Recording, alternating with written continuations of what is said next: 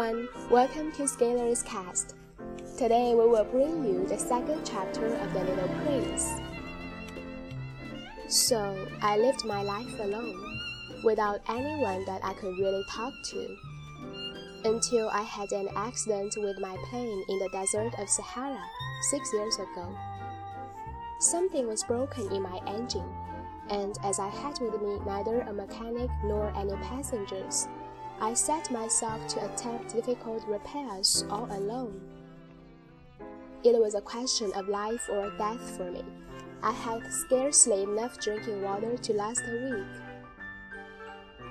The first night then, I went to sleep on the sand, 1,000 miles from any human habitation. I was more isolated than a shipwrecked sailor on a raft in the middle of the ocean.Thus, you can imagine my amazement. At sunrise, when I was awakened by an odd little voice, it said, "If you please, draw me a sheep." What? Draw me a sheep? I jumped to my feet, completely thunderstruck. I blinked my eyes hard, I looked carefully all around me, and I saw a most extraordinary small person who stood there,examining me with great seriousness. Here you may see the best portrait that later I was able to make of him, but my drawing is certainly very much less charming than its model. That, however, is not my fault.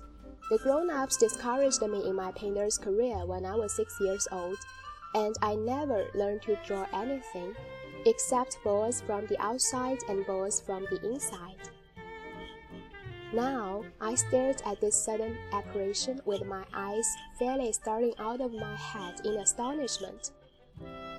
Remember, I had crashed in the desert 1,000 miles from any inhabited region, and yet my little man seemed neither to be straying uncertainly among the sands, nor to be fainting from fatigue or hunger or thirst or fear.Nothing about him gave any suggestion of a child lost in the middle of a desert, 1,000 miles from any human habitation.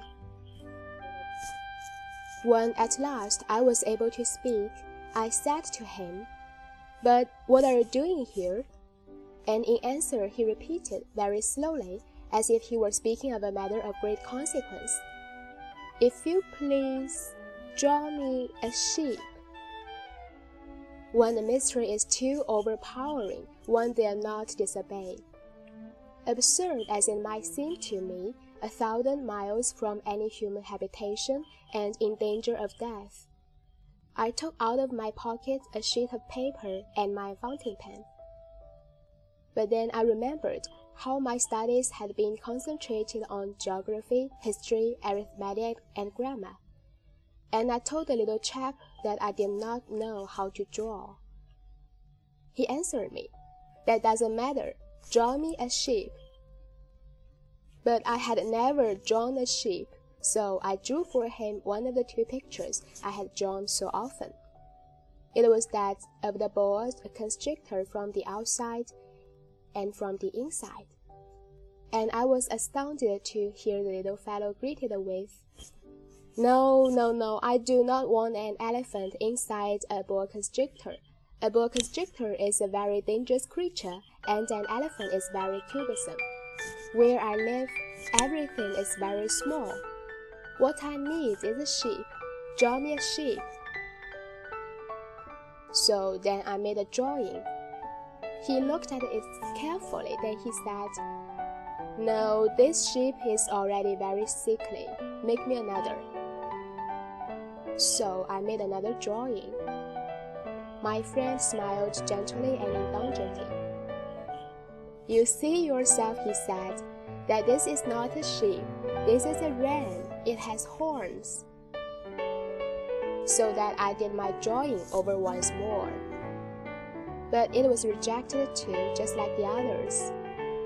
"This one is too old. I want a sheep that will live a long time."By this time, my patience was exhausted because I was in a hurry to start taking my engine apart. So I tossed off this drawing and I threw out an explanation with it. This is only his box. The sheep you asked for is inside. I was very surprised to see a light break over the face of my young judge. This is exactly the way I wanted. Do you think that this sheep will have to have a great deal of grass? Why? Because where I live, everything is very small. There will surely be enough grass for him, I said. It is a very small sheep that I have given you. He bent his head over the drawing. Not so small that, look, he has gone to sleep. And this is how I made the acquaintance of the little prince. Thank you for listening. We'll still be there or square next time. Goodbye.